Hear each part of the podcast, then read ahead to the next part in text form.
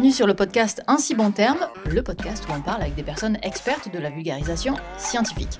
Aujourd'hui, je reçois Julien Bobroff, ou plutôt c'est lui qui me reçoit puisque nous sommes chez lui à Paris début septembre 2022. Julien est physicien, enseignant et vulgarisateur et si vous l'avez déjà croisé, il y a de bonnes chances qu'il vous ait parlé de physique quantique. Et à ce moment-là, c'est la première fois qu'on se rencontre mais on s'observe via réseaux sociaux interposés depuis de nombreuses années et on connaît le travail de l'un et de l'autre.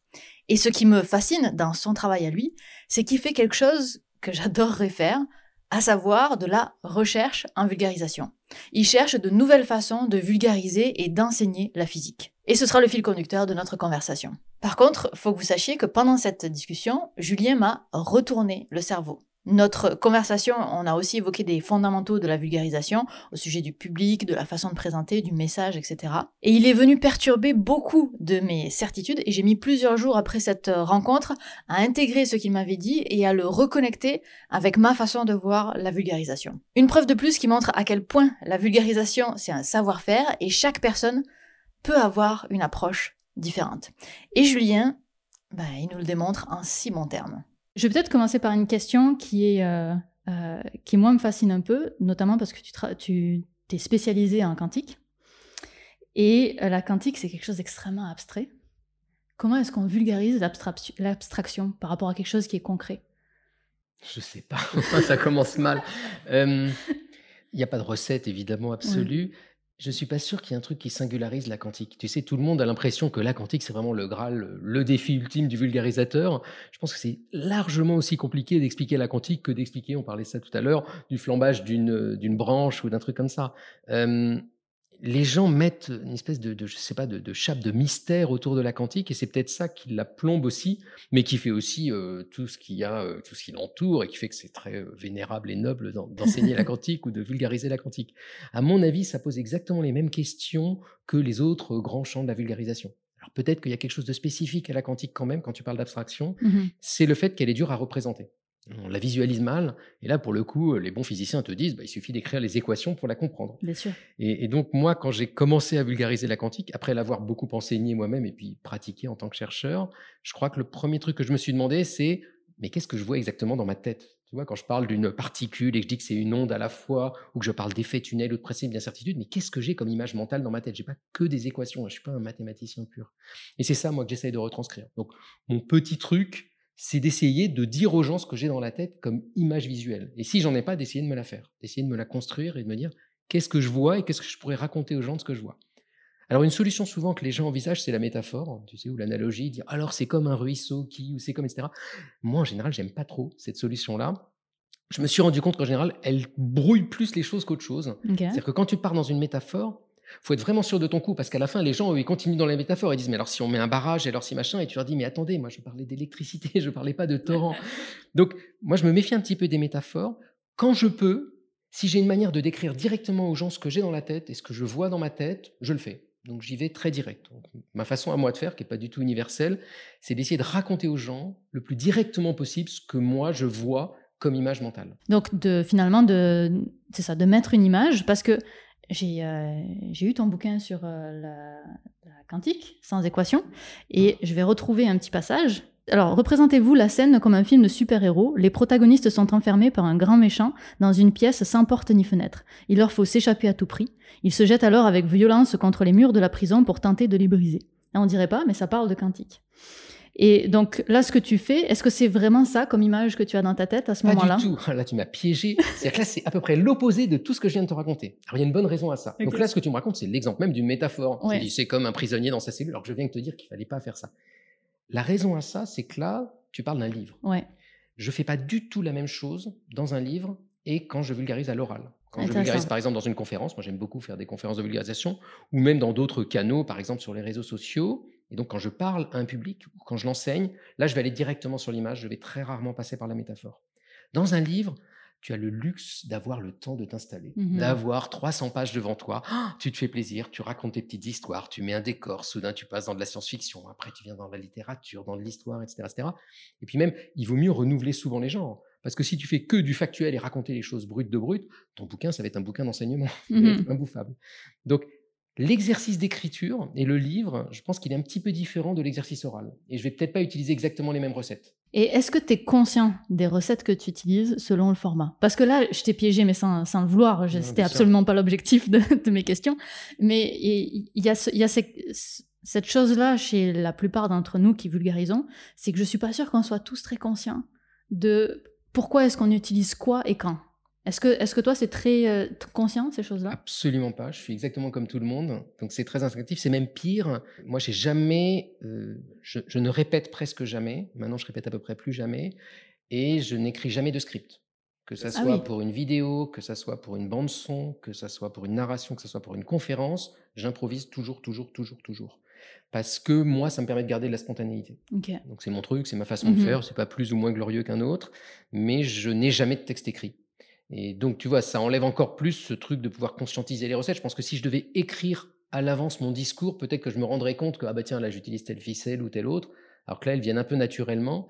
Après, c'est un peu ce que tu disais, c'est de l'expérience. C'est-à-dire que moi, ça fait 15 ans que je fais conférence sur conférence. J'en ai fait quelques centaines. Et donc, à force, évidemment, il y a des recettes de cuisine. Évidemment, il y a des petits trucs. Évidemment, on retombe sur des choses qu'on va répéter. Mais rien n'est complètement conscientisé. Mais dans le fond, tu as déjà répété, mais tu n'as répété pendant 15 ans. Oui, tu as raison. L'expérience fait que je peux me lancer sans filet, sans trop de problèmes, même si c'est sur des sujets différents ou dans des formats différents.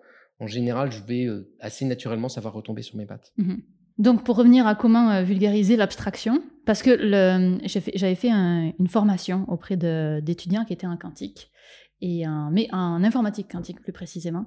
Et c'est ça, ils étaient tous perturbés en disant « mais la vulgarisation, on l'entend toujours parler sur des choses qui sont très pratiques, c'est facile à vulgariser, par contre, nous, c'est très difficile à vulgariser. » Est-ce que tu considères quand même qu'il y a des sujets qui sont plus difficiles à vulgariser que d'autres ? Alors peut-être, mais ce n'est pas une excuse. Okay. C'est-à-dire que moi, je ne veux pas qu'on me dise qu'il y a des sujets qu'on ne peut pas vulgariser. Il ne faut juste pas confondre la vulgarisation et l'enseignement.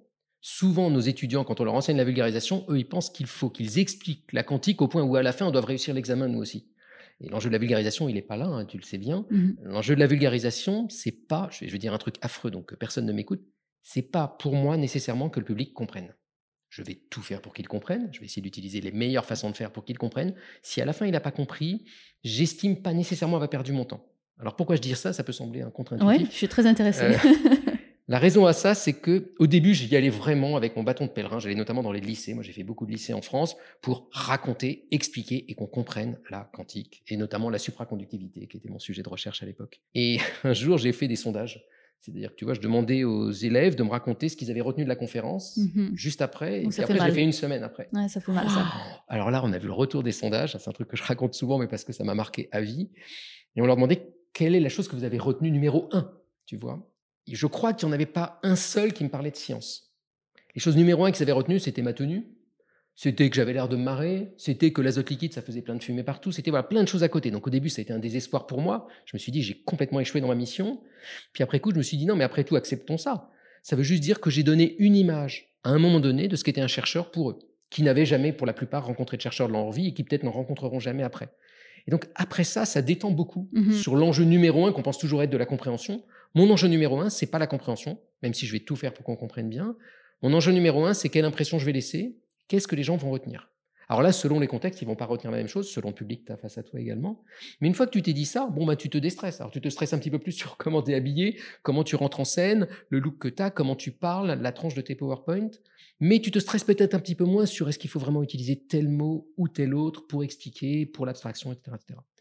Si je reviens à ta question de départ qui était mais alors ces pauvres étudiants en informatique quantique, est-ce qu'ils sont coincés ? Est-ce que c'est pas explicable ? Alors non, c'est juste qu'il faut qu'ils fassent un deuil de l'idée qu'on comprenne tout et qu'ils se demandent juste jusqu'où j'ai envie d'aller. Est-ce que par exemple, j'ai envie que les gens comprennent que c'est un sujet important maintenant, informatique quantique ? Si j'ai envie de ça, j'ai pas besoin qu'on comprenne la finesse de l'algorithme de Just Josa ou je ne sais quoi. J'ai juste besoin qu'on comprenne ce qui se joue en ce moment comme révolution presque industrielle à l'échelle de la quantique.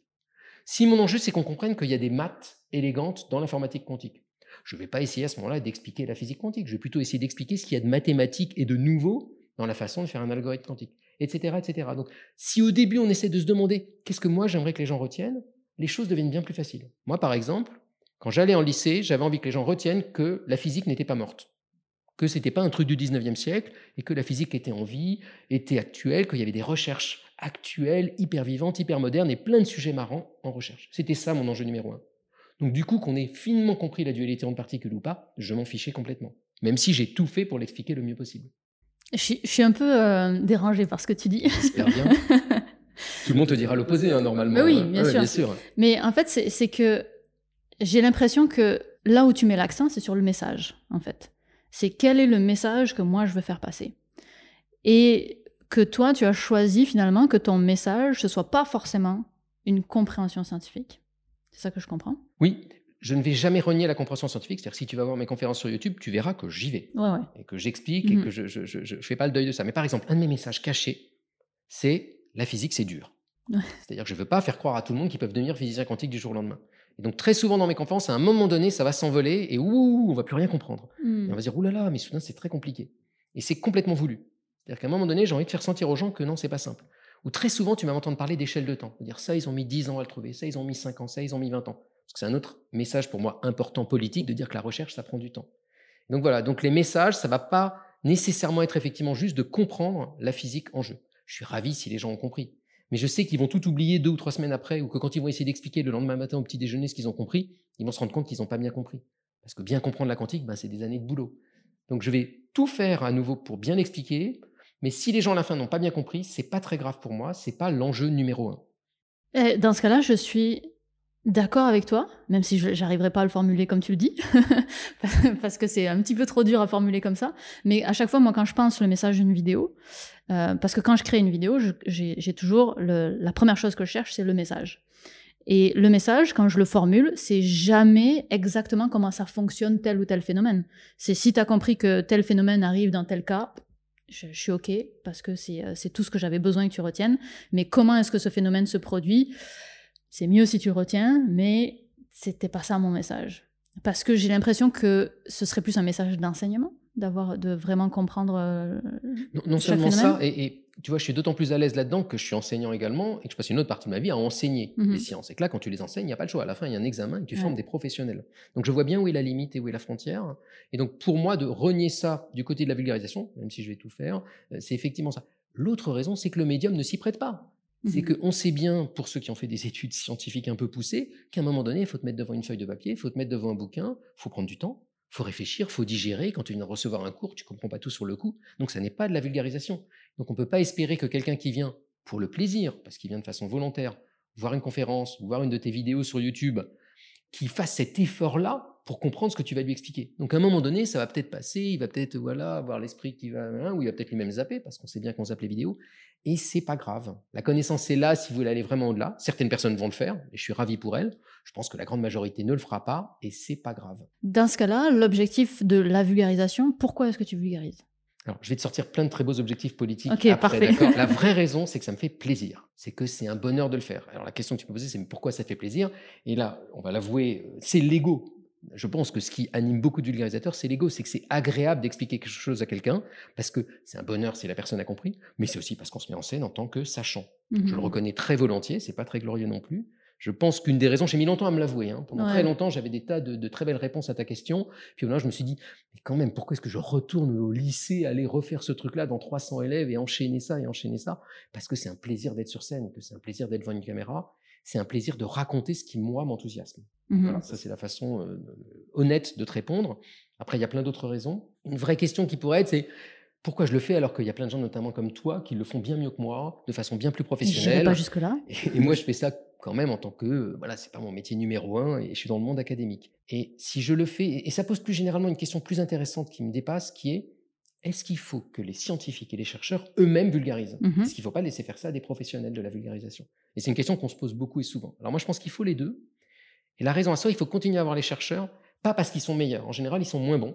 Ils sont moins bons, ce n'est pas leur métier. Donc, ils font ça moins bien, mais ils témoignent de quelque chose. Quand ils sont là, eux, ils témoignent de leur pratique, ils témoignent de leur monde, ils témoignent de qui ils sont. Ils témoignent aussi de cette envie de partager. Puis, à un moment donné, ils vont témoigner de leur vécu, de leur quotidien. Quand on envoyait des doctorants dans mon équipe en lycée pour raconter un petit peu de la physique, très vite, on a inclus cette partie people, c'est-à-dire qu'ils devaient raconter pendant un tiers de la conférence leur vie quotidienne. C'est quoi être doctorant ? C'est quoi la journée quand j'arrive le matin ? Qu'est-ce que je fais ? Comment je trouve des idées ? Comment je cherche des idées ? Comment j'expérimente ? Qu'est-ce que je fais à l'heure du café, etc., etc. Et donc, pour moi, il y a cette chose très importante qui est témoigner de ce qu'est le monde de la recherche, de ce que sont les collègues, de ce que sont les activités, etc. Et ça, quand même, le chercheur le fait bien parce qu'il est témoin de ce qu'il vit au quotidien.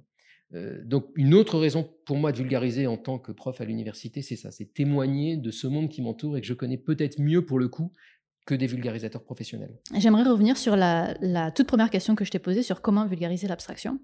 Et tu m'as parlé des métaphores et des images que tu avais dans ta tête. Le visuel, donc dans les deux cas, on est dans du visuel.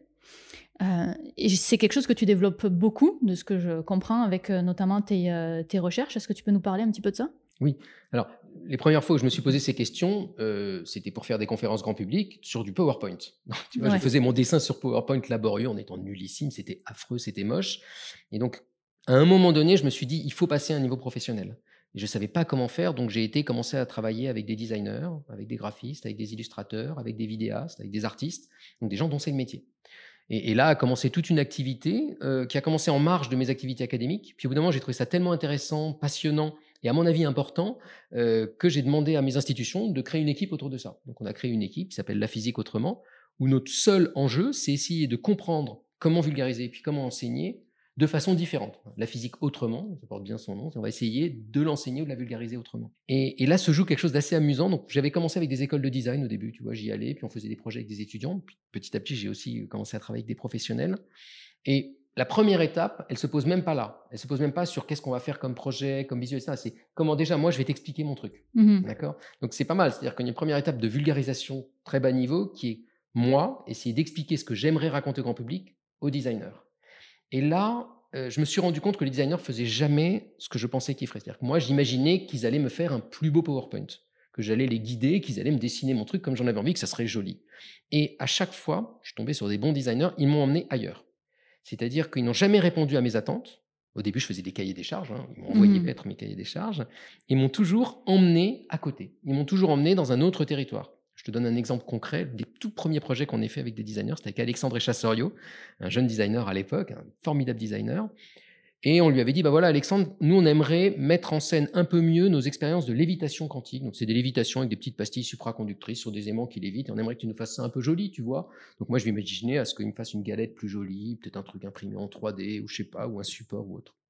Et Alexandre nous a fabriqué un cirque. Donc, il nous a fabriqué un petit cirque en bois. Je pense qu'on peut déployer, etc. Ouais.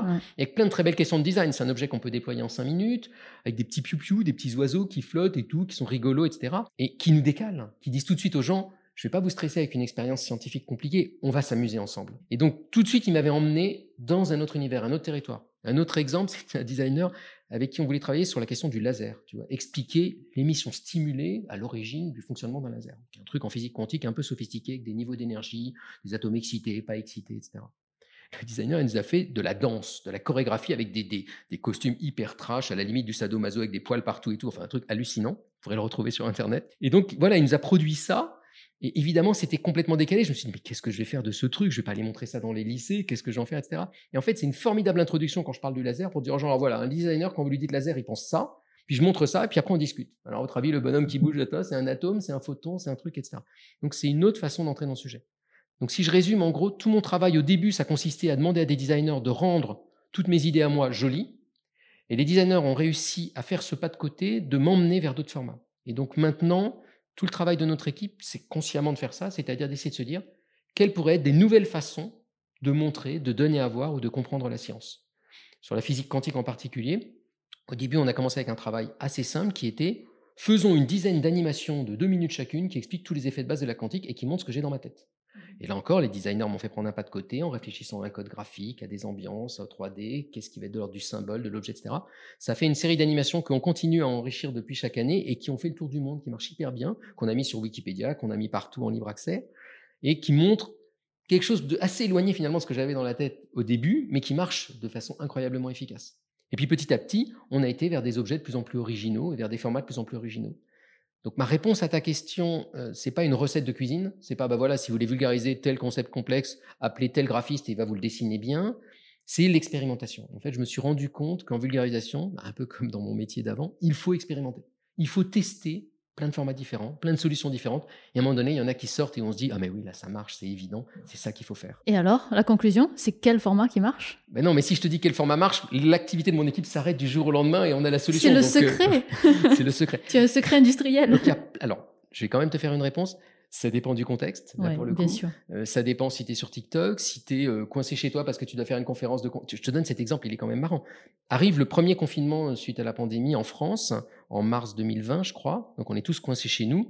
Et moi, j'ai des profs de lycée qui m'appellent et qui me disent bah, il faut faire un truc parce que nos élèves s'ennuient et que là, pour l'instant, on n'est pas encore au point avec Zoom ou Skype. Donc, très vite, j'improvise, j'apprends les outils et en 10 jours, je fabrique une conférence confinée. Et bien là, la contrainte du format fait que soudain, j'ai expliqué la science comme jamais je l'avais fait avant. C'est-à-dire que soudain, je sortais des boîtes de conserve, du papier alu, je courais partout chez moi, j'avais un smartphone, je faisais des mesures en direct. C'était tout et n'importe quoi. Mais ça m'a emmené vers un format d'une grande efficacité dans ce contexte-là. Et puis après, je me suis dit, ce serait marrant d'en faire une sur la physique quantique. Mais est-ce que je vais remontrer mes belles animations 3D magnifiques qui sont vraiment impeccables ? Je me suis dit, non, je suis confiné, les gens sont confinés, on est tous coincés chez nous, il faut que je trouve autre chose. Et donc, j'ai travaillé avec une designer, Marianne Cardon, sur cette question-là. On s'est dit avec Marianne, à distance, on était chacun coincés chez nous, qu'est-ce que moi, je pourrais faire chez moi pour mettre en scène la quantique, essayer de l'expliquer aux gens de façon concrète et qui fonctionne dans ce contexte-là du confinement. Et la solution, ça a été la quantique dans ma cuisine. Donc, pour aller voir cette conférence, je suis dans ma cuisine et je te fais 1 heure pour t'expliquer toutes les bases de la quantique avec des pâtes, du riz, des nouilles et des épices, en gros. Et donc, tu vois, ce n'est pas une solution absolue. Je ne conseille pas de faire ça en général quand on explique la quantique. Mais dans ce contexte, à ce moment-là, ça a parlé aux gens. Il y avait un truc qui était, on est tous là, coincés chez nous. Ben là, il a son poivre, sa cannelle et tout. Il est en train de nous dessiner des orbitales atomiques. Il y a un truc qui fonctionne. Donc moi, je ne crois pas à la recette miracle, mais je crois à réfléchir à des recettes en fonction du contexte dans lequel on est. Je vais revenir à tes designers, aux personnes avec qui tu travailles. C'est des personnes qui ne sont pas formées en sciences. Donc, ça veut dire que leur compréhension s'arrête à ce que tu leur as expliqué. Sachant que ce que tu leur as expliqué, la probabilité que tout ait été compris est quand même assez faible, hein, parce qu'on le sait en tant qu'enseignant que tout ne rentre pas. Donc, comment est-ce que tu gères le fait que... Parce que du coup, tu te retrouves avec des objets de vulgarisation qui sont... Est-ce qu'ils sont plus simples ? Est-ce qu'ils auraient été faits différemment par quelqu'un qui comprend de façon un petit peu plus profonde le sujet ? Parce qu'on peut comprendre le sujet, puis on peut comprendre un sujet. Et puis là, tu vas avoir des formats, des choses différentes qui arrivent. Donc, la question, c'est une super question. Ça pose la question de l'interdisciplinarité. Tu as 2 façons de prêcher. Tout le monde dit il faut faire de l'interdisciplinarité, c'est formidable. Alors, moi, c'est un truc dont je me méfie un petit peu, mais souvent, quand tu creuses, il y a 2 visions de l'interdisciplinarité. T'en as une, c'est de dire tu vas prendre 2 professionnels de 2 disciplines différentes et tu vas les faire bosser ensemble. Donc, tu chopes un super designer, Alexandre par exemple, un bon physicien, moi, et tu les frottes pour qu'ils bossent ensemble et qu'ils te produisent un truc. Et on va y revenir après sur est-ce qu'il a compris Alexandre et est-ce que ça donne un objet. Mais ça va te donner un type de production. L'autre idée qui est vraiment bien plus élégante et bien plus séduisante, c'est celle que tu sous-entendais, c'est dire mais est-ce qu'il ne faudrait pas qu'Alexandre il se fasse d'abord 8 ans de physique, qu'il apprenne vraiment la physique. Alors, ce n'est pas une question abstraite. Il y a des gens qui ont fait des doubles cursus exactement pour ça. Par exemple, l'ENSI en France, avec Jussieu, on fait un double cursus science-design où des mêmes étudiants font une licence complète, au moins 3 ans de science, pure et dure, et une école de design, avec l'idée et le rêve que derrière, ça va faire des gens originaux qui sauront faire ça mieux qu'un simple designer. Alors, pour ma part, après avoir bossé beaucoup avec des gens comme ça et puis avec des designers purs, en fait, j'y crois pas trop. C'est-à-dire qu'en fait, je trouve que ça marche jamais parce que de toute façon, c'est affreux ce que je veux dire, mais à la fin, ils sont quand même pas assez bons en sciences. Ils n'ont pas le recul qu'il faut. Et donc, il faudrait vraiment quelqu'un qui ait fait 10 ou 15 ans de chacun. Donc, moi, je crois beaucoup plus au côté, on prend des super experts de chaque domaine et on les frotte ensemble. Et donc, la 2e question, c'est OK, mais si on les frotte ensemble, mais que le designer, il comprend rien à la quantique, est-ce qu'à la fin, il va pas faire, bah, évidemment, des erreurs et produire un truc pas terrible. Alors, la réponse, c'est oui et non. Ça arrive, d'abord, il faut l'accepter. La solution à ça... Alors d'abord, on s'était amusé à interviewer avec des sociologues, les designers, une fois qu'ils avaient travaillé avec moi, en leur demandant, mais alors voilà, qu'est-ce que vous en avez pensé, etc. Et alors, il y en a plusieurs qui avaient dit, moi, j'ai rien compris. Hein. Je vous le dis, j'ai bossé pendant 3 mois avec Julien, on a fait de la quantique ensemble, j'ai produit un objet dont il se sert tout le temps partout dans ses conférences. Je peux vous le dire, moi, j'ai pas compris la physique quantique. Oh, alors on se dit, mais c'est une catastrophe. Alors, du point de vue du designer, souvent, c'était pas un problème. Ce qu'avait permis, c'était très bizarre, moi, je m'attendais à ce que je leur apporte la science et que c'est ça qui les illumine. En fait, ce qui avait souvent intéressé les designers quand ils travaillaient avec moi, c'était l'inconnu. C'était qu'on les mettait face à une matière qu'ils comprenaient pas complètement, mais ils arrivaient quand même à en faire quelque chose. C'est pas des scientifiques. Pour eux, ils ont pas besoin de tout comprendre. Ils ont besoin de sentir, ils ont ce talent-là. Et à la fin, bizarrement, ça peut produire des très bonnes réponses. À une condition, c'est que je reste présent dans le processus tout le long. C'est-à-dire que moi, je ne vais pas voir un designer en lui disant « je vais t'expliquer la dualité entre particules en 2 heures, va chez toi, bosse et reviens avec une maquette ». En fait, je vais être là tout le long de la collaboration. Nous, dans notre équipe, on fait venir des designers en résidence qui bossent avec nous les journées entières. Quand je bosse avec des écoles, je retourne les voir pendant le workshop avec leurs profs qui sont des spécialistes en design tout le temps. Et donc, pour moi, l'enjeu, c'est de construire ce genre de collaboration très étroite, où en fait, ma parole, elle est là en permanence, et je peux corriger un peu le tir. S'il y a des fausses erreurs, s'il y a des misconceptions, des choses comme ça, je peux un petit peu corriger, je peux réamener, ou je peux dire, bah, écoute, essaye peut-être de viser moins haut, de ne pas tout expliquer, et d'être en accompagnement du projet, pas du tout du côté du design, où je suis complètement incompétent, mais du côté de la science. Est-ce que tu avais eu le retour d'un des designers qui disait qu'il n'avait rien compris? Est-ce que là, c'est le cas de la majorité? Alors, je n'ai pas de statistiques, parce que c'est des enquêtes qualitatives. Donc, c'est des interviews faites par des sociologues, etc., etc. Donc, j'en sais rien. Mon intuition, c'est oui. Okay. Ouais. Mon intuition, en fait, non, mon intuition, c'est qu'ils sont exactement comme le grand public. Ouais. C'est-à-dire qu'à la fin, ils se sont imprégnés de la physique quantique. Ils en ont retenu des choses, des impressions, le fait que le monde, bon, on pourrait rentrer dans le détail de la quantique, mais que le monde n'est pas comme on le pense à petite échelle et tout. Et je pense qu'ils ont appris plein de choses de ce point de vue-là. Si après, tu fais l'épreuve du feu qui est, ben, vas-y, maintenant, explique-le à ton grand frère ou à ta petite sœur et on va voir si tu as compris. Non, je pense qu'ils n'ont pas bien compris. De la même manière que le grand public qui va venir voir dans une conférence n'aura pas bien compris la physique quantique. Mm-hmm. Est-ce que tu considères que c'est parce que c'est impossible? Non, c'est parce qu'ils n'y ont pas passé le temps suffisant. Pour moi, c'est vraiment une question de temps, l'apprentissage. Bon, après, il y a des gens qui sont plus ou moins faits pour ça. Mais pour moi, ce qui distingue un étudiant du grand public, c'est que juste, il y passe 1 an ou 2 ans, alors que le grand public, il y passe 2 heures. Ça, c'est avec tes étudiants de design. Est-ce que tu as des étudiants qui sont en physique aussi? Alors, j'enseigne à des étudiants en physique, ça, c'est une partie de mon métier, mais paradoxalement, je ne les prends pas dans mon équipe pour travailler avec nous. Ok. Et il y a plusieurs raisons à ça. L'une d'entre elles, c'est qu'en fait, on est déjà là. C'est bête à dire, mais ils ne vont pas énormément ajouter, pour le coup, à ma propre compréhension de la physique ou ma propre connaissance et expérience de la vulgarisation. Eux-mêmes sont généralement moins expérimentés dans les modes de vulgarisation, les publics et autres. On l'a fait quelques fois. En général, ça ne nous apporte pas forcément grand-chose, ou peut-être qu'on n'a pas trouvé les bons projets pour ça. Et on trouvait que souvent, ça parasitait plus qu'autre chose la relation qu'on avait en direct avec les designers. Par contre, parfois, j'amène des collègues qui, eux, sont experts d'un domaine. On a fait, par exemple, un projet récemment sur la physique des bulles et des gouttes de savon avec des collègues experts de ça. Là, moi, je n'ai pas cette expertise à un suffisamment haut niveau. Et donc, on va les amener autour de la table avec les designers. Et moi, je vais faire, en gros, le go-between, quoi. Je vais aider à ce dialogue et à ce suivi de projet parce que mes collègues savent moins bien le faire que moi. Si aujourd'hui, tu n'as pas d'étudiants de physique, c'est parce que hier, tu as déjà eu des étudiants de physique avec qui ça n'a pas marché en vulgarisation? Alors, on a eu 2-3 tentatives, mais j'ai pas d'échantillons statistiques suffisants. Alors, ce que je peux te dire quand même, c'est que ces étudiants en physique, je leur enseigne la vulgarisation à travers différents modules d'enseignement. Donc, j'ai pu tester leur vision à eux de la vulgarisation et ce qu'ils font quand on leur propose de faire un projet de vulgarisation. Et ce que j'en ai retenu, c'est qu'ils sont dans la même naïveté que j'étais moi à leur âge, à leur époque. Et donc, ça va pas forcément m'apporter grand-chose. C'est peut-être un petit peu prétentieux de dire ça, mais ça va incroyablement plus m'apporter de ramener autour de la table, je sais pas, quelqu'un spécialiste de typologie, c'est un joli lapsus, ou quelqu'un spécialiste de graphisme, ou quelqu'un spécialiste du papier, ou spécialiste de l'imprimante 3D, que de ramener un de mes étudiants qui finalement, en gros, est un clone de moi, quoi. Ouais. Et donc, quand tu dis « ça ne va pas m'apporter », c'est dans le sens où ton objectif, c'est de développer de nouveaux formats de vulgarisation, c'est ça? Okay. Oui, je pense que ça leur apporterait en expérience, que ça pourrait les former aussi eux-mêmes pour la vulgarisation, mais ce n'est pas mon enjeu numéro 1. Mm-hmm. Mon enjeu numéro 1, c'est développer des nouvelles façons de vulgariser. Dans ce cadre-là très précis, ce n'est pas eux qui vont apporter la nouveauté. Tu produis énormément de choses. J'ai évidemment pas tout vu, mais j'en ai vu quelques-unes, notamment ton dernier livre qui est « Sans équation ». Mais j'ai aussi vu des productions d'étudiants qui sont sur ta chaîne YouTube où il y a volontairement des équations, et même l'équation est au centre de la chose. J'imagine que c'est des tests qui sont différents, où on évalue comment est-ce qu'on peut intégrer des équations. C'est quoi ton retour d'expérience sur la présence des équations dans quelque chose de vulgarisation? Alors, mon retour d'expérience, c'est qu'on peut se permettre de mettre des équations, sans aucun problème. Mais il ne faut pas faire ça juste pour frimer. C'est-à-dire que moi, souvent, ce que j'ai vu dans les conférences de vulgarisation, c'est soit de la grande naïveté, c'est-à-dire mettre des équations en pensant que les gens vont les comprendre, et là, évidemment, les gens explosent en vol, soit les mettre parce qu'à un moment donné, on veut montrer qu'on a un certain niveau. Et là, évidemment, pour moi, ce n'est pas un bon usage. Ça ne se justifie pas. Si on met une équation, il faut prendre le courage de se dire, est-ce que je suis capable de la vulgariser, de vraiment expliquer ce qui s'y cache, comme je ferais pour une image, par exemple, ou pour une courbe? D'accord, je pense que c'est à peu près la même question pour une courbe scientifique, qui est aussi un autre objet assez abstrait.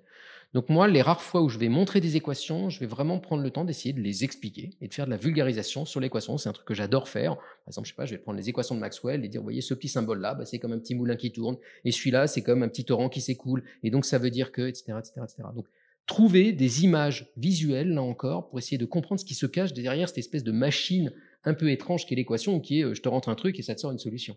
Donc, mais il faut faire cet effort. Si c'est juste montrer l'équation pour montrer qu'on est fort en maths, j'ai pas besoin de ça. Tu développes plein de formats de vulgarisation, c'est ça le principe de ton centre de recherche, équipe de recherche.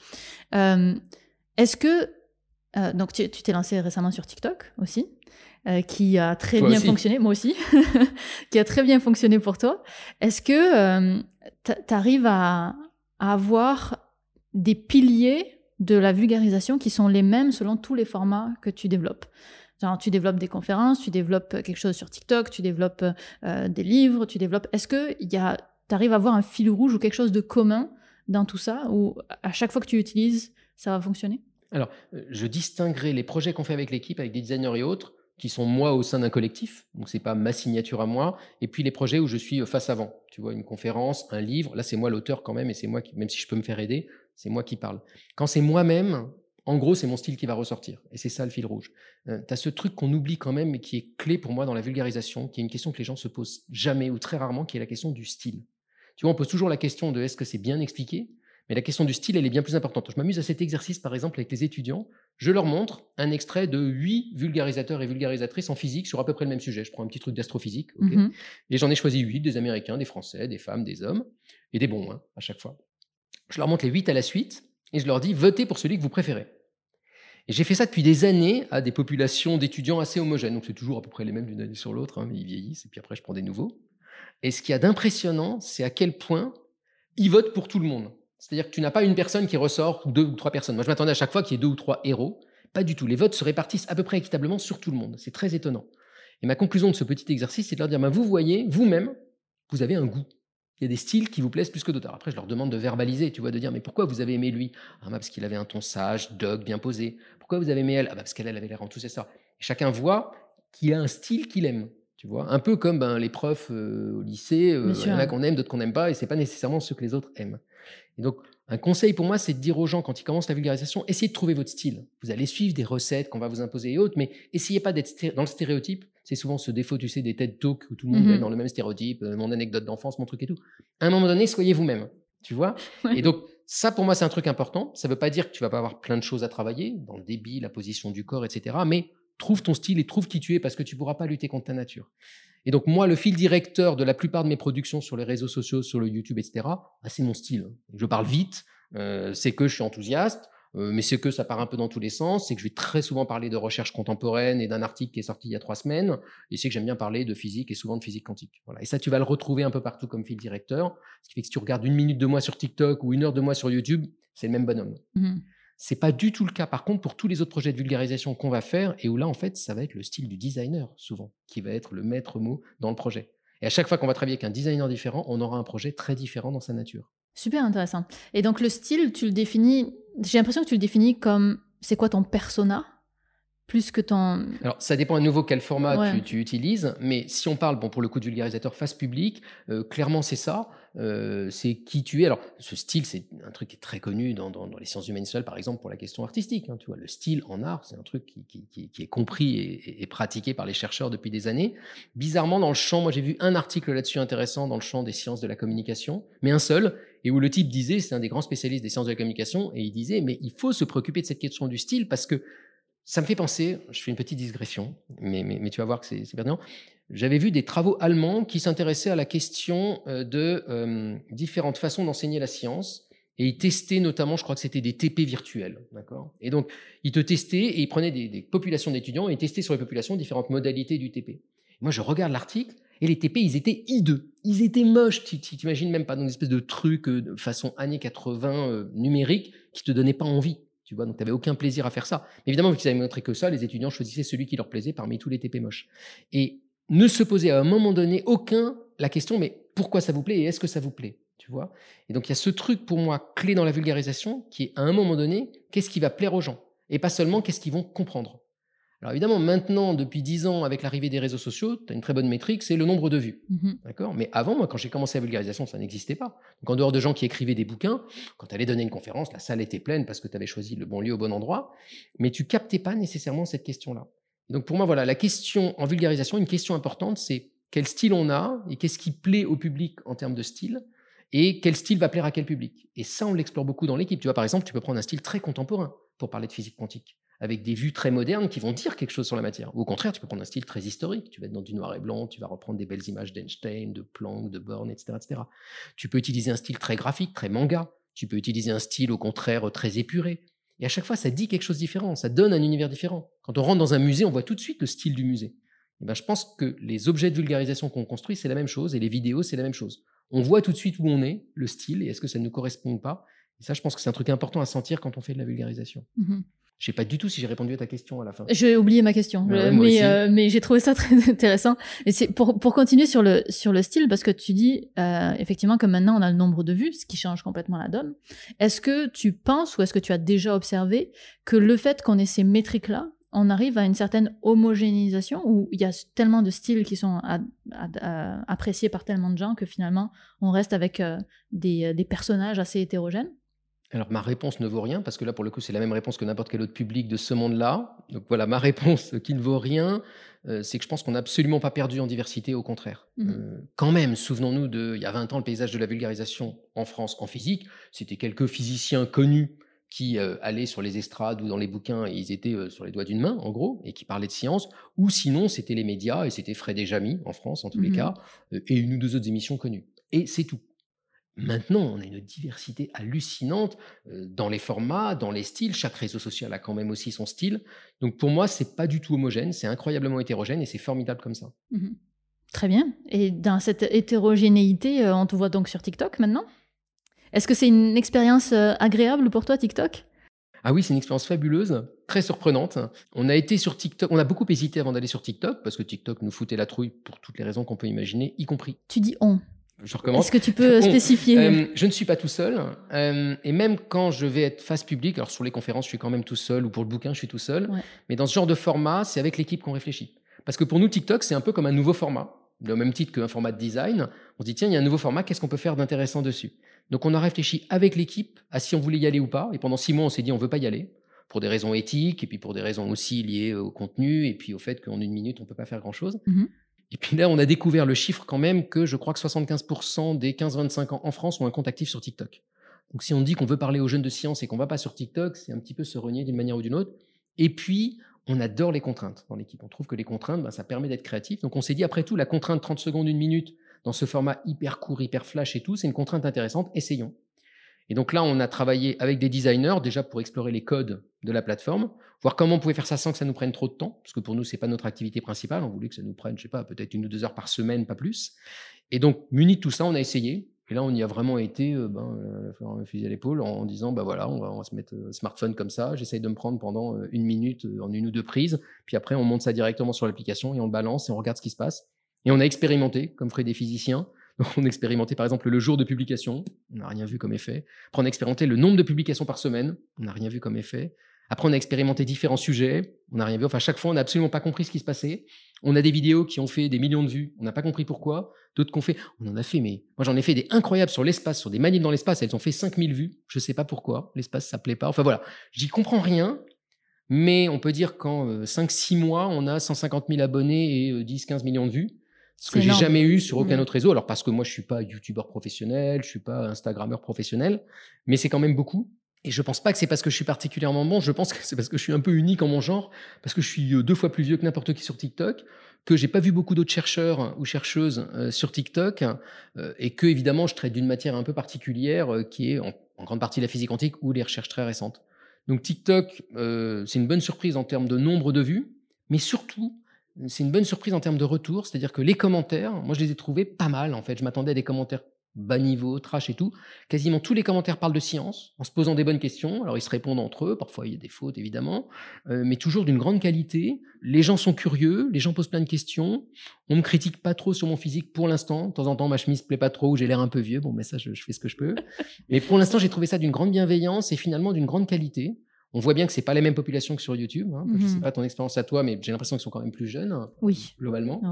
Ouais. Ma seule énorme déception, c'est quand on regarde dans l'analytics la répartition homme-femme. Alors là, c'est une catastrophe. Donc moi, j'ai 86% d'hommes dans l'audience et je sais pas faire autrement. C'est pas le cas sur YouTube ? Je sais pas. C'est pas. Mais je suis pas youtubeur, moi. Ouais. Sur ma chaîne YouTube, l'essentiel de ce qu'il y a, c'est des projets de vulgarisation qu'on a fait avec les designers. C'est pas moi qui fais YouTube régulièrement. Sûr.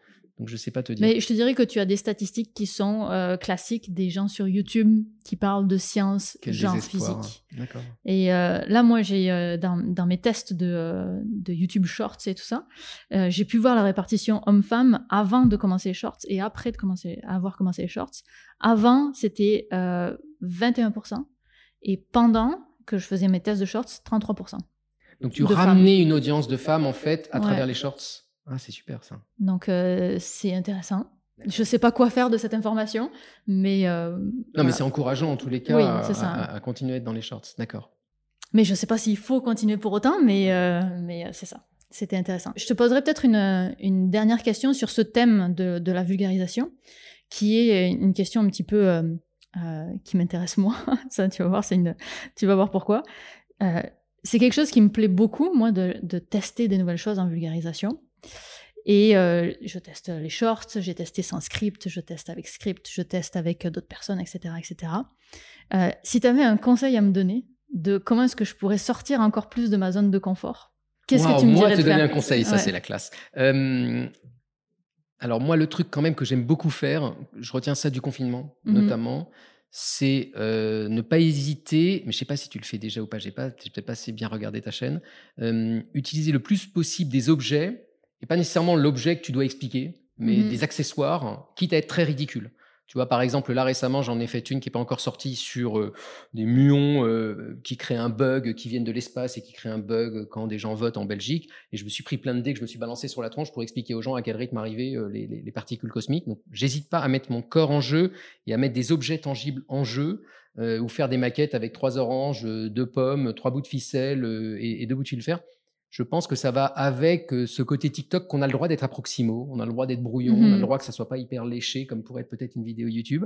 Et donc se faire plaisir à un moment donné à prendre un bout de ficelle, 3 bouts de papier alu. Moi j'adore faire ça, c'est-à-dire que j'adore avant un TikTok me dire tiens je vais leur expliquer ça et si je balance du riz en l'air est-ce que ça va pas aider ou si je fais une maquette toute pourrie.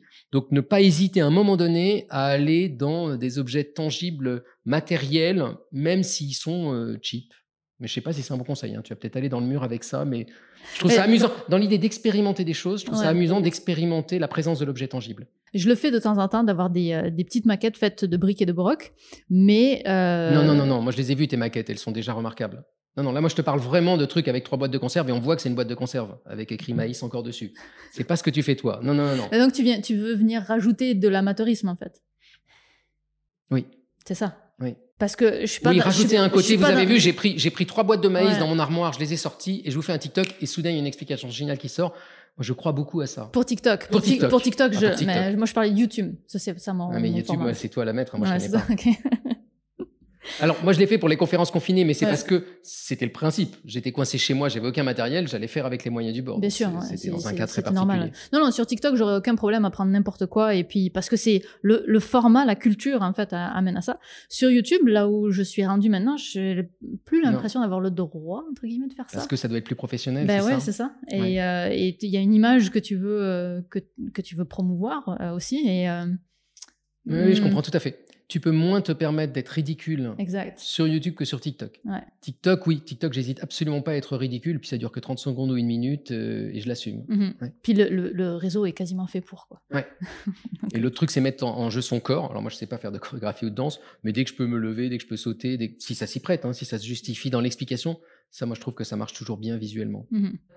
Par exemple, la prochaine vidéo qui va sortir, qui sera probablement déjà sortie depuis longtemps au moment où ça se sera diffusé, c'est la vidéo sur l'addiction au téléphone. Et il y a plein de passages que j'ai écrits, de blagues qui sont des mises en scène. Et j'ai supprimé 100% des choses après au montage parce que je trouvais que c'était trop mal joué, parce que je ne suis pas actrice, ou que ça... Il y avait un truc qui marchait pas. Et donc, il y a toutes ces petites choses que j'essaie d'amener de temps en temps. Ben, parfois, ça se rend pas jusqu'à la publication, quoi. C'est intéressant ce que tu dis. Je pense que ça rejoint ce truc de l'improvisation qui, moi, plutôt ma marque de fabrique. C'est-à-dire que dès que c'est pas spontané, on le sent immédiatement. Exact. Et pour une blague, c'est évidemment l'enfer total. Moi, ma force à moi, c'est que c'est vraiment spontané. C'est-à-dire que si je me balance, je me prends le dé dans l'œil, j'improvise, mais je le fais. Et je te dis, moi, mes TikTok, je les fais en général 1 ou 2 prises maximum. Je crois beaucoup à ce truc de la spontanéité qui excuse beaucoup des blagues, des trucs et autres, où les gens sentent que de toute façon j'ai été pris sur le moment, ça s'est passé, c'est un bêtisier en direct et je l'accepte.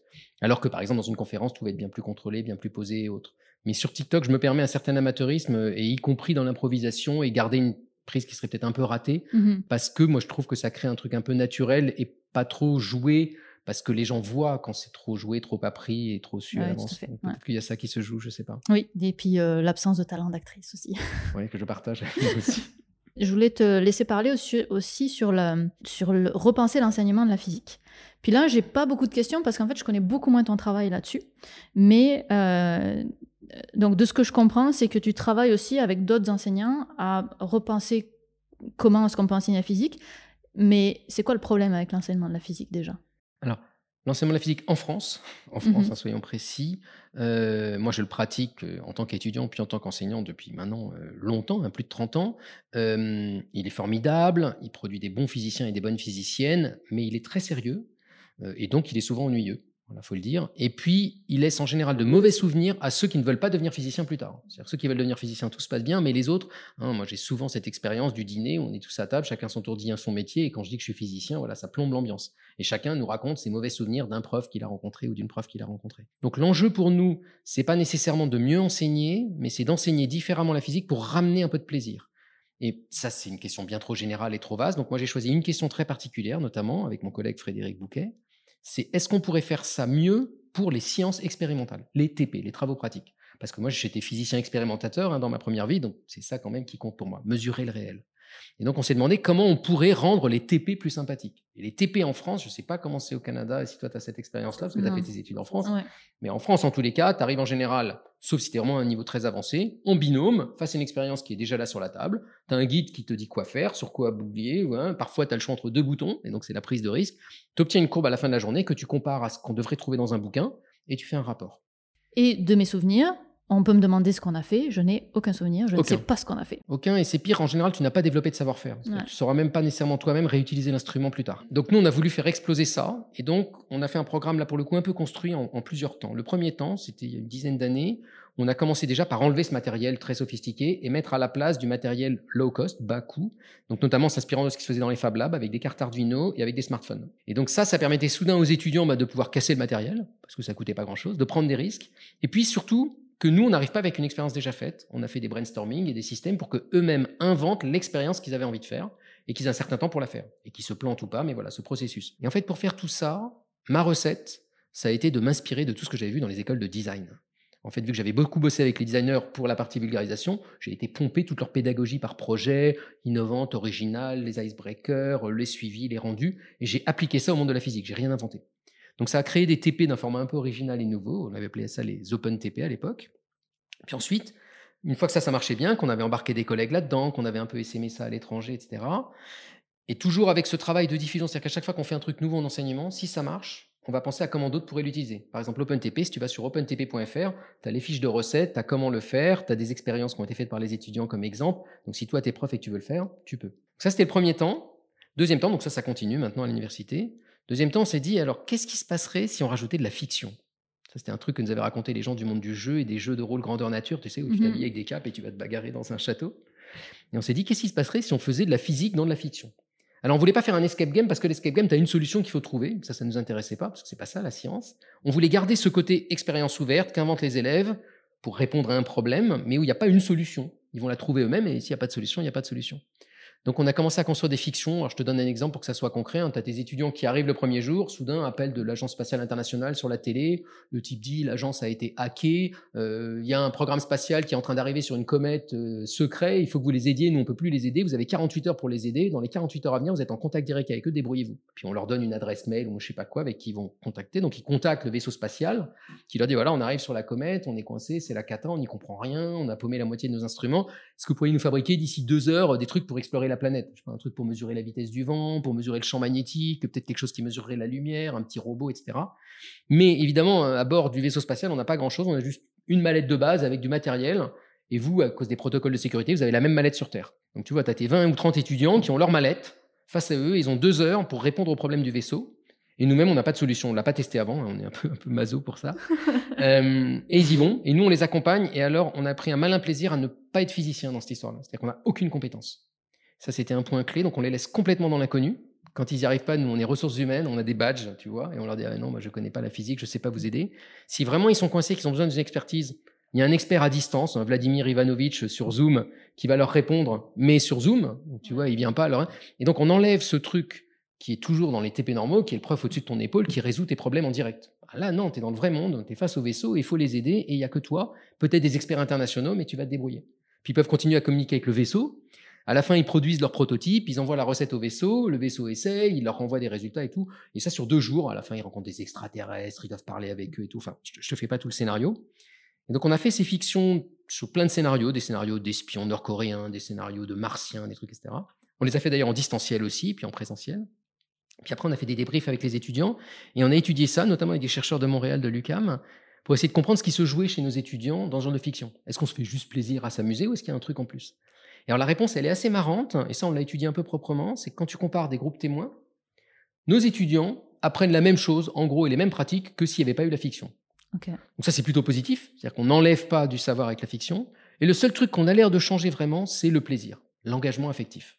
Ils sont plus engagés, ils prennent plus de plaisir, ils s'en souviennent plus, parce qu'évidemment, il leur arrive une expérience incroyable et que ce n'est pas juste avoir un 16 OTP, c'est sauver les extraterrestres. Mmh. Et nous, ça suffit à notre bonheur. C'est-à-dire, si moi, j'ai pu recréer du plaisir chez les étudiants en les emmenant dans cette aventure, et les profs aussi, parce que les profs, ils s'amusent vraiment là-dedans, même si c'est une prise de risque, pour nous, c'est intéressant. Et donc voilà, il y a ce truc de fiction, et là, pareil, on est à la fin de cette époque-là, et donc maintenant, on aimerait que d'autres gens le fassent. Donc là, s'il y a des gens qui nous entendent et qui veulent faire ces fictions, d'ici un mois, il va y avoir un site web qui va sortir, où vous allez dire, bah voilà, j'ai une demi-journée, je veux pas faire d'électronique, j'ai des étudiants de tel niveau, et ça va vous fabriquer la fiction sur mesure, en utilisant des briques que nous-mêmes on a déjà testées, et vous aurez votre mode d'emploi avec tous les médias intégrés pour faire votre fiction vous-même. Ça demande pas énormément de temps de préparation, parce que de toute façon, on peut pas préparer à l'avance, on sait pas ce qui va se passer. Mm-hmm. Ça demande plutôt de l'improvisation en direct pour accompagner les étudiants, y compris dans leurs erreurs. Un retour qu'on a eu des étudiants après ces fictions hyper intéressant, quand on leur a demandé alors, c'était quoi votre impression ? Les 3 retours principaux qu'on a eu, le premier, c'était c'est formidable parce que pour la première fois de notre scolarité, on n'avait pas de notes. Alors nous, on refuse de mettre des notes. Et quand on nous oblige à mettre des notes, on met 18 à tout le monde. Okay. Ça rend fou les étudiants au début. Mais en fait, à la fin, ils disent ça nous a libérés. De soudain, pas avoir la contrainte de la note. On travaillait pour nous. Puis le truc qu'ils disent, qui est surréaliste, c'est pour une fois, c'était comme dans la vraie vie. Tu vois, leur faire rencontrer des extraterrestres, sauver un vaisseau spatial. Ouais. Mais il y avait ce côté, le réel te renvoie une réponse qui n'est pas juste un truc complètement aseptisé comme dans le laboratoire et qui faisait que soudain, ils se sentaient physiciens en agissant sur le réel. Et donc ça, pour nous, c'était une dimension très, très importante. Et alors la dernière étape, après les suivantes, mais celle qu'on fait en ce moment, là, c'est une idée qu'on a eue au cours d'un workshop qu'on a fait avec plein d'enseignants du monde entier qui sont venus à Orsay pour bosser avec nous. Et l'un des enseignants, à un moment donné, un Belge, a dit « Tiens, ça serait marrant de sortir dans la forêt et d'aller faire de la physique. » On est tous sortis aller dans la forêt faire de la physique. Et là, on s'est dit « Mais ça serait trop marrant de faire ça avec nos étudiants. » Et donc là, on a monté un enseignement que je vais donner dans 2 jours, dans la forêt, où j'emmène tous les étudiants dans la forêt, on met nos lunettes de physicien, on n'a rien, science frugale, on a juste un smartphone et 2-3 bouts de ficelle. Qu'est-ce qu'on pourrait mesurer ? Qu'est-ce qu'on pourrait faire dans la forêt en tant que scientifique ? Et puis ensuite, deuxième temps, une fois qu'on a mesuré plein de trucs, comment on pourrait créer une histoire collective à partir de ça ? La vulgarisation, tiens, est-ce qu'on pourrait fabriquer une expo ensemble ? Est-ce qu'on pourrait faire un site web ? Est-ce qu'on pourrait faire un show, une conférence ? Et donc leur apprendre à penser comme des physiciens dans la vraie vie, et puis ensuite à essayer de le raconter aux autres. Et peut-être même dernière étape, on n'y est pas encore, mais agir ensuite. Et là se posent toutes les questions de crise climatique, environnementale, avec ce truc qui me tient à cœur, je crois que ça te tient à cœur aussi, qui est essayer de parler de la crise climatique sans que ça soit anxiogène, sans que ça soit triste, sans faire un bilan et se dire on est tous foutus, mais en se disant tiens, est-ce qu'on pourrait agir nous-mêmes ? Est-ce qu'on pourrait aller mesurer nous-mêmes, penser nous-mêmes des solutions ? Et pour ça, la physique peut être utile. La physique, elle ne va pas être utile, à mon avis, pour les solutions technologiques, mais pour mieux comprendre le monde. Et aussi, ça, on n'y pense jamais assez, comprendre aussi des façons de parler ensemble, de faire démocratie ensemble. La science, ça nous apprend à tester et à trouver des méthodes ensemble robustes, qui permettent de construire une connaissance collective en se mettant d'accord sur des protocoles, ça c'est quand même pas mal. Et donc ça apprend à créer des collectifs qui peuvent penser des choses ensemble en suivant quelques règles aussi d'honnêteté intellectuelle, de scepticisme et autres propres à la science. Dans toutes les choses que tu as expérimentées pour l'enseignement de la science, est-ce que c'est que des... Ils ont quel âge les élèves ? Alors c'est des élèves en général en première, deuxième ou troisième année à la fac, parfois quatrième année. Ouais, à la fac. Okay. Parfois on a certains trucs qu'on a fait qui ont été dans les lycées, notamment par exemple des travaux pratiques avec smartphone pendant les confinements, qui sont maintenant faits dans les lycées également. Mais moi, mon terrain de jeu, c'est l'université. Mais plusieurs des choses que je fais peuvent se faire au lycée. Par exemple, les fictions, il y aura un module pour prof de lycée qui peut être fait en seconde, première, terminale. Ce que j'ai en tête quand tu parles de ces fictions-là, où finalement, tu peux pas vraiment gérer qu'est-ce qu'ils vont apprendre, c'est que souvent, il y a des programmes Donc, comment est-ce que tu gères le fait que ce genre de choses s'insère dans un programme ? Ça ne s'insère pas du tout dans le programme. C'est ça. Donc, soit je mens éhontément à mon administration en faisant semblant. La vérité, en général, c'est que les administrations sont de plus en plus d'accord pour nous donner des capsules. On va appeler ça team building, expérience originale ou autre. 1 ou 2 jours pour... Eux, ils pensent qu'on fait des choses rigolotes, mais que ce n'est pas très sérieux. Hein. Mm-hmm. Ou alors TP innovant. Et donc, la capsule, en général, c'est sciences expérimentales et enseignement expérimental. Parce qu'à la fin, je prétends que je leur apprends beaucoup de choses sur la façon de mesurer. Quand je leur apprends à mesurer, je sais pas, la solidité d'une toile d'araignée, c'est une sacrée mesure hein, en science. Elle est pas simple à faire. Quand on va apprendre à, je sais pas, mesurer l'absorption de la lumière par une feuille dans la forêt, c'est une sacrée mesure. Ou même faire un anémomètre pour mesurer la vitesse du vent là sur la comète, ou balancer une caméra à 15 mètres, elle doit pas casser, elle doit arriver dans le bon sens. Ça met en jeu plein de sciences et plein de physique. Mais je pense, moi, mon objectif à moi, il est pas là. Il est pas de leur apprendre à faire de la mesure. Je suis ravi si ça se fait au passage. Mon objectif, c'est changer leur regard sur ce qu'est la science. On a des étudiants qui ont un point de vue très académique sur la science, parce que c'est le point de vue français sur la science, des équations, des formules, et à la fin peut-être un TP pour démontrer. Et moi, je veux inverser le propos, leur montrer que l'expérience peut venir en premier, qu'elle peut révéler des surprises, qu'elle est très riche en elle-même, et qu'elle implique de la créativité et du plaisir. Est-ce que dans ces étudiants de L1 à L3, c'est pas déjà des gens qui sont convaincus de ça ? Non. Oh là là, non, c'est, non, non, non. C'est pas que des étudiants en physique ? Alors d'abord, non, ils peuvent être d'autres sections, maths, physique, okay. Géologie, physique, etc.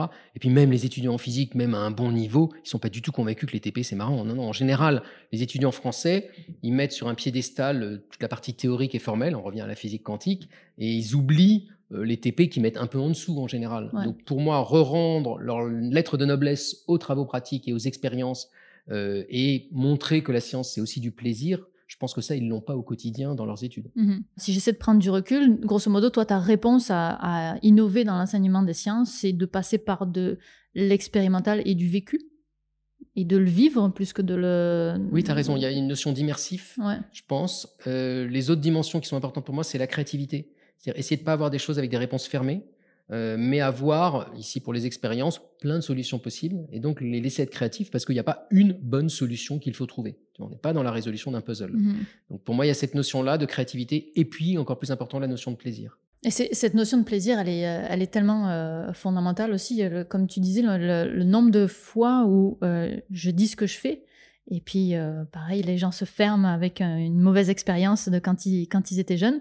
Donc, ramener ce plaisir-là, ça a l'air super important. Puis, j'ai l'impression que toutes les activités de vulgarisation, de médiation, comme on appelle en France, ça peut aider dans ce chemin-là. Mais c'est sûr qu'il y a un travail à faire plus jeune aussi que juste à la fac, quoi. Alors, oui et non. Donc, pareil, là, je vais aller contre peut-être les idées reçues. Tu as très souvent ce principe qu'on entend beaucoup chez les gens, chez les décideurs notamment, qui est « il faut agir au plus jeune âge ». Tu vois, et qu'il faut vraiment, et par exemple, la main à la pâte fait un super boulot pour ça, les musées de sciences font un super boulot pour ça, qui, voilà, on va agir, par exemple, à l'école primaire ou au début du collège. Et alors, nous, notre cible numéro 1, c'est clairement pas ça, c'est plutôt les jeunes adultes, et puis après, les adultes plus vieux. Et la raison à ça, d'abord, les enfants m'intéressent moins, moi, à titre personnel, et puis, celle-là, j'accumule. Hein. L'autre raison à ça, c'est que, alors moi, j'ai une intuition, donc là, c'est pas du tout fondé scientifiquement, c'est une intuition, c'est que t'as l'adolescence qui passe par là, et que l'adolescence, ça balaye tout. Parce que l'adolescence, c'est compliqué. Mm-hmm. Et que donc, tu as ton enfant qui est hyper intéressé par les sciences, tu lui fais faire des ateliers tous les week-ends, c'est formidable. Ah, on va faire un moulin, ah, on va faire un truc, etc. Et c'est génial. Puis arrive l'adolescence, ça balaye tout. Et là, il faut tout refaire. C'est-à-dire que là, tu sors de l'adolescence vers 15-16 ans, là, tu as ta vie qui s'offre à toi. C'est à ce moment-là où tu vas faire tes grands choix d'études et autres. Et plein de choses se sont jouées entre-temps.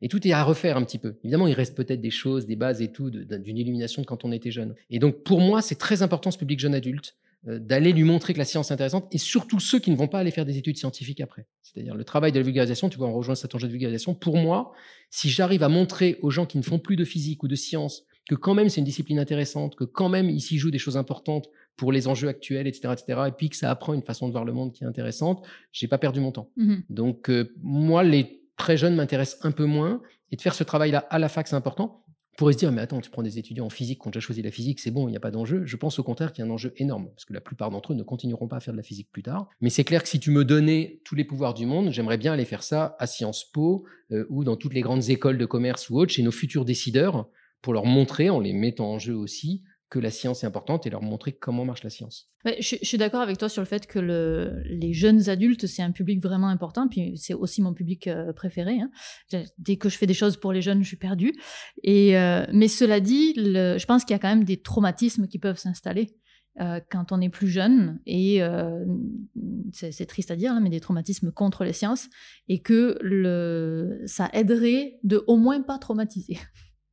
Oui, alors on n'a pas forcément ce problème en France, en tous les cas à l'école primaire, parce qu'il y a très peu de sciences. Ouais. Donc tu vois, tu as du traumatisme par l'absence. Mais... collège, bien sûr. Collège. Mais collège, après tout, tu pourrais dire que c'est un peu vrai de toutes les matières. C'est-à-dire que tu vas les traumatiser bien en sûr. Latin, en gymnastique, en physique. Donc bon, la physique, parmi les autres, effectivement, peut te traumatiser un petit peu. Mais oui, je suis d'accord. Évidemment qu'il faut repenser nos façons d'enseigner la physique, y compris au collège. Mais ça, moi, ça me dépasse complètement. C'est-à-dire à ma petite échelle, on est peu nombreux dans l'équipe, on a choisi nos combats. Et notre combat, c'est les sciences expérimentales à la fac. Comment enseigner les questions de climat de façon un petit peu plaisante et originale, et comment éventuellement essaimer ça au niveau du lycée. Si j'arrive déjà à faire ça, je suis très content. Mmh. Parfait, merci. Est-ce qu'il y avait quelque chose que tu voudrais ajouter sur l'aspect de l'enseignement de la physique ? Peut-être juste dire que ce n'est pas deux sujets complètement découplés. Quoi donc ? L'enseignement et la vulgarisation. D'accord. Tu vois, on a d'abord parlé de vulgarisation, puis d'enseignement. En fait, nous, on n'arrête pas maintenant de passer de l'un à l'autre. Tu vois, par exemple, on avait fait un challenge pour le grand public qui était le Smartphone Physics Challenge, où on mesurait de plein de façons différentes la hauteur d'un bâtiment. Maintenant, c'est un de nos enseignements.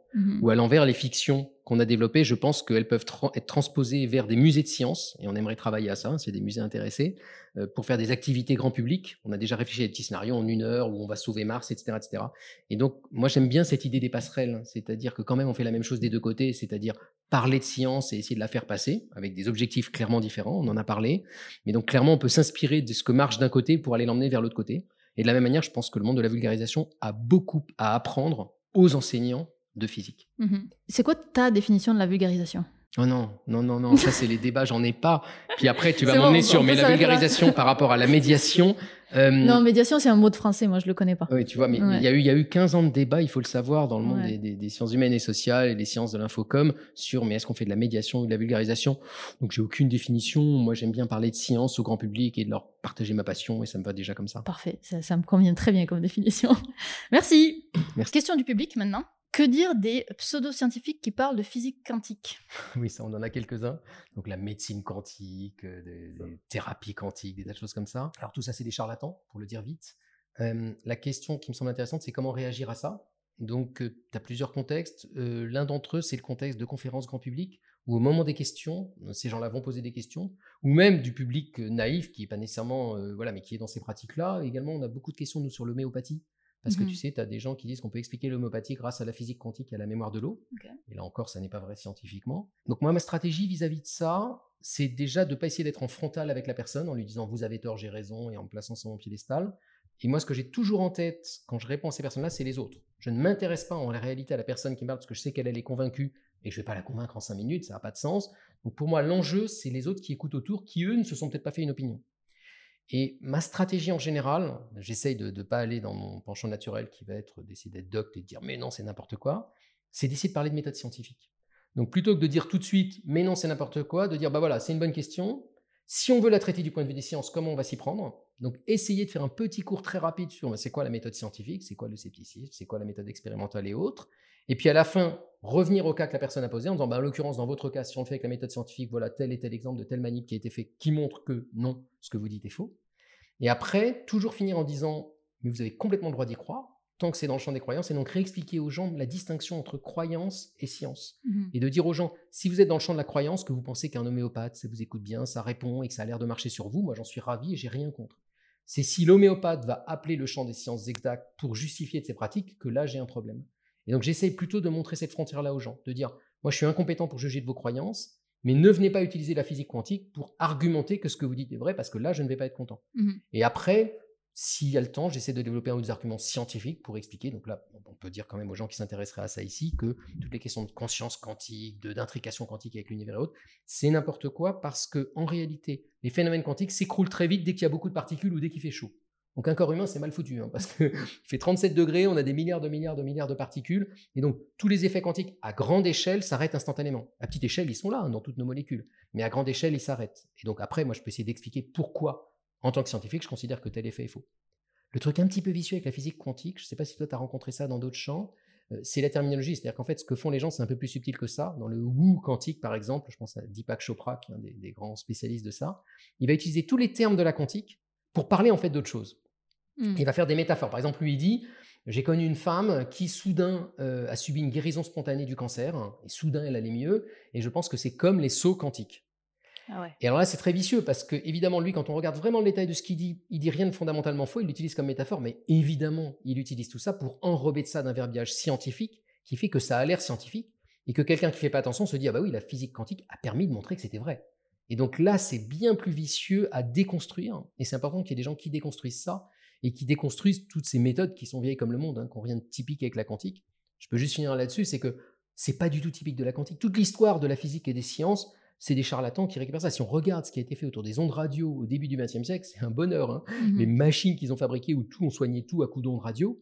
Et là encore, c'était utiliser ce qui semblait étrange à l'époque du point de vue scientifique, juste parce que c'était récent et moderne, pour abuser le grand public. Mmh.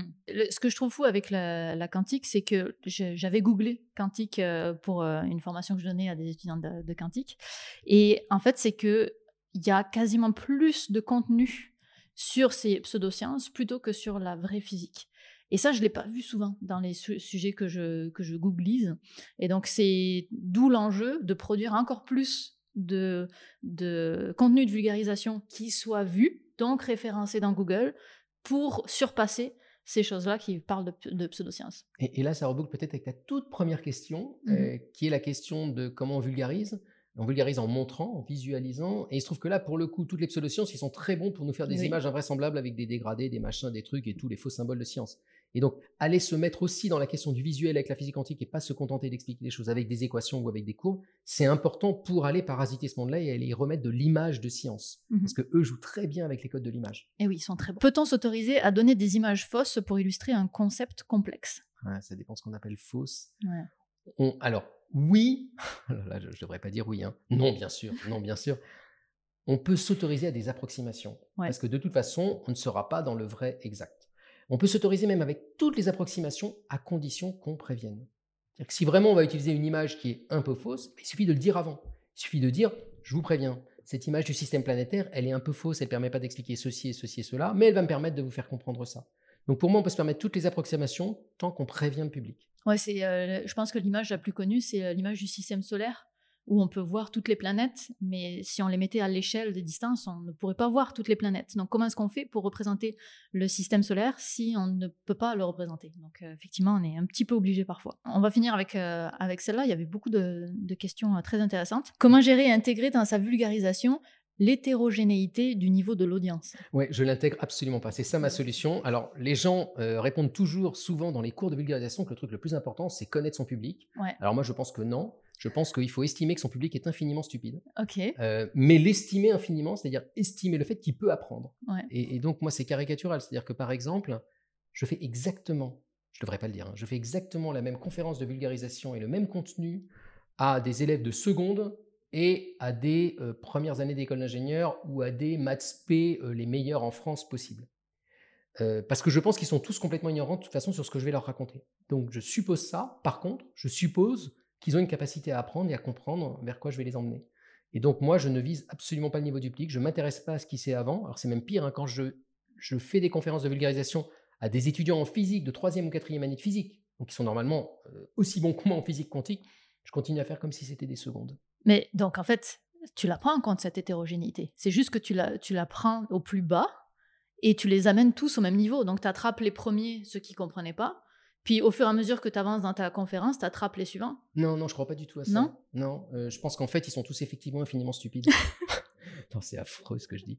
Je m'explique. J'ai été à leur place, donc je le sais. Oui. C'est-à-dire que je pense qu'ils pensent qu'ils ont compris, mais qu'en fait, ils n'ont pas bien compris. Oui, mais ça, c'est l'histoire. C'est-à-dire que je pense qu'ils ont compris en général le formalisme, qu'ils ont compris les équations, mais qu'ils n'ont pas eu le recul et le temps nécessaire pour finalement se dire « Ah, mais oui, finalement, le principe d'incertitude, c'était que ça. » Et donc, moi, mon pari, c'est d'arriver, y compris aux experts, à leur montrer qu'en fait, il y a d'autres façons de le comprendre. Et donc, mon espoir, c'est que quand je m'adresse à des experts dans la salle, parmi les non-experts, et ben en fait, eux, ils ne vont pas apprendre de physique quantique en plus, surtout parfois ils sont meilleurs que moi. Par contre, ils vont se dire « Ah tiens, là, la façon qu'il a de l'expliquer, elle est un peu maligne. » Et donc, je me dédouane de ces experts en me disant « Eux, au moins, ils apprendront des façons amusantes et originales auxquelles ils n'auraient pas pensé d'expliquer les phénomènes. » Donc, je les oublie et je m'intéresse aux autres. Donc, moi, finalement, à la fin, je m'intéresse qu'à ceux qui ne savent pas ou qui pensent qu'ils ont compris alors qu'ils n'ont pas compris. C'est ceux-là qui m'intéressent. Ceux qui ont déjà tout compris, qu'ils aillent à d'autres conférences. Mais mon expérience et mon retour du public, c'est que ceux qui sont très experts, ils viennent me voir à la fin pour me faire comprendre qu'ils ont compris. Donc, ils me disent, moi, vous comprenez, j'ai fait telle et telle étude. J'apprends très, très vite leur diplôme en général. Et puis après, ils me disent « Ah, mais j'ai bien aimé la façon que vous avez eu d'expliquer ça et ça. » Et donc, je pense que c'est ça qui les intéresse. Et la preuve, moi, dans mes conférences, viennent quand même des gens qui connaissent très bien la quantique. Et je pense qu'ils n'y viennent pas du tout pour apprendre de la quantique, mais pour se laisser imprégner d'autres façons de l'expliquer.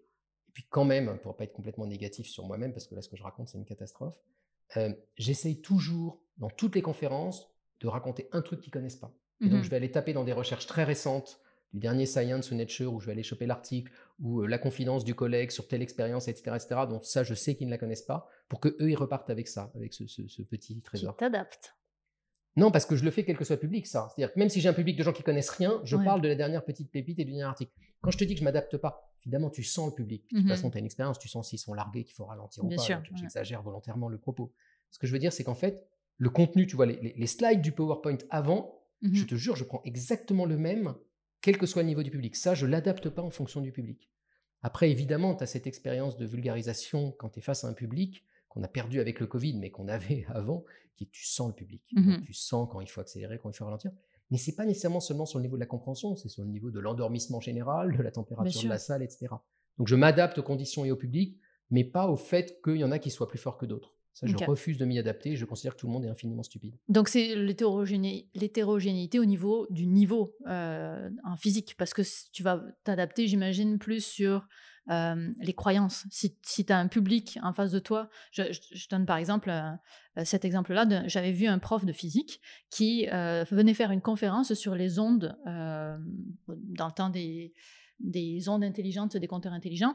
Et il avait fait toute une conférence, mais qui était face à un public de personnes qui avaient beaucoup de cheveux blancs et électrosensibles. Et donc, il n'a évidemment pas fait la même conférence qu'il aurait faite face à un public déjà de scientifiques. J'imagine que tu parlais donc d'une non-adaptation au niveau scolaire, mais pas surtout. Oui, tu as raison. Mais j'ai jamais été dans ce cas-là. J'ai jamais été dans le cas d'un public très spécifique, entre guillemets, sociologiquement, disons qu'il y avait une croyance très particulière. Moi, j'ai toujours été dans des grands publics ou des publics scolaires, on va dire. Donc, dans mon expérience, dans ce cas-là, ce mélange, par exemple, des gens qui font de l'homéopathie, des gens qui n'en font pas, des gens qui connaissent un peu la physique, des gens qui ne la connaissent pas. Et donc, de ce point de vue-là, je me base juste sur la personne qui en connaît le moins. Et j'imagine que tous les autres vont suivre. Donc, non, je te dis ça volontairement parce que je sais que c'est quand même un truc qu'on enseigne beaucoup et qu'on apprend beaucoup, qui est premier truc qui compte, c'est le niveau de votre public. Et ça entraîne tout de suite des complications incroyables, parce qu'évidemment qu'on ne connaît pas bien son public, même sociologiquement, quel est son vocabulaire, quel est son niveau culturel. Quand on va faire des références, moi, le nombre de fois où j'ai fait des bides parce que j'étais face à un public jeune et que je parlais d'un truc que je pensais être branché, qui avait déjà 5 ans d'âge. Donc, des pense références aux Beatles. Voilà.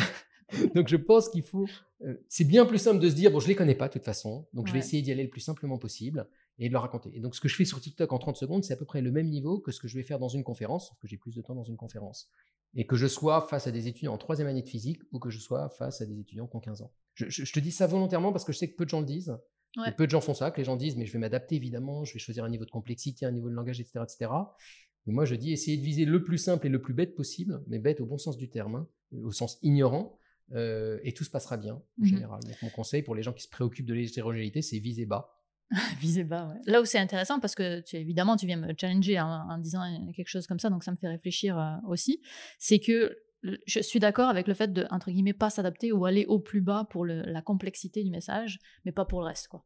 Et tu as peut-être un public qui est finalement assez homogène dans le sens où il vient à une conférence, donc il est déjà intéressé, donc il est déjà un peu bienveillant. Non, parce que quand tu as du public captif, tu vas par exemple dans un collège ou un lycée d'une zone sensible, avec 400 personnes enfermées dans une salle qui n'ont pas le droit de sortir pendant 2 heures et il n'y a pas de pause, c'est du public captif mais qui ne voulait pas être là. C'est pas gentil, 2 heures enfermées sans pause. Avec moi en plus. Hein. Donc non, je connais le public qui ne vient pas volontairement et c'est un public intéressant aussi. Mais je pense que je m'adapte mal. Je suis sûre que tu t'ajustes plus que ce que tu dis. Alors probablement. J'ai du mal à y croire. Probablement, ce que je veux dire, c'est que je ne fais pas un travail conscient avant qui est de me dire, alors à quel niveau je vais me mettre. Ah oui, non, ça je suis d'accord. Donc je pense que ça se fait peut-être naturellement pendant que je le fais en direct, peut-être. Parce que c'est de comment est-ce que j'enseigne la vulgarisation, quand je vois dans les yeux des étudiants qui me disent des phrases que je ne comprends rien, et je vois dans leurs yeux qu'ils ne comprennent pas que je ne comprends pas. Et donc, leur demander de s'ajuster à moi, qui ai déjà un doctorat à peu près dans un domaine proche du leur, c'est déjà difficile. Alors, leur demander de s'ajuster encore plus bas, c'est là que ça devient encore plus difficile. Donc pour moi, le fait de dire il faut s'adapter à son public, c'est notamment pour des personnes qui sont en train d'apprendre à vulgariser, pour qu'ils se mettent dans les bottes de ces personnes-là, pour comprendre que non mais cette phrase elle est incompréhensible en fait. Alors moi dans ces cas-là, quand j'ai mes étudiants et qu'ils me disent « mais c'est quoi le public ?», je leur dis « c'est un enfant de 10 ans ouais. ». Il sait lire et écrire, il a un vocabulaire évolué et c'est tout. Mm-hmm. Et voilà. Dans ce cas-là, tous les problèmes que tu as, je les ai aussi. Ouais. Mais moi, je ne leur dis pas un jour vous aurez un public plus évolué. Je leur dis vous n'aurez que l'enfant de 10 ans tout le temps. Parfois, ils auront l'impression qu'il a 30 ans et qu'il a l'air plus intelligent. En fait, il a le niveau enfant de 10 ans. Mm-hmm. Donc, moi, mon présupposé, c'est de partir dès le début d'un public très bas niveau. Mais par contre, je ne voudrais pas donner une fausse impression aux gens. Ça ne veut pas dire que je vais faire que des trucs un peu bas niveau et bébête. Hein. Vous pouvez aller voir ce que je fais. Non, c'est que tu les amènes. Ça peut monter très très haut à un moment donné, et j'accepte à un moment donné qu'il soit perdu, mmh. je l'accepte aussi, mais pour moi, c'est ce public-là que je vise dans ma tête. Mmh. Peut-être après que plein de choses inconscientes se jouent, j'en sais rien. Ouais, je pense, en tout cas, j'espère, parce que sinon, ça veut dire que j'ai rien compris. Et tu vois, par exemple, à mes étudiants, je leur fais faire l'exercice, ok, si vous faites cette vulgarisation auprès de personnes âgées, et là, c'est pour les faire adapter leurs références culturelles. Si je l'ai fait devant... parce qu'eux, ils vulgarisent leur projet de recherche. OK, mais il y a un premier ministre qui vient.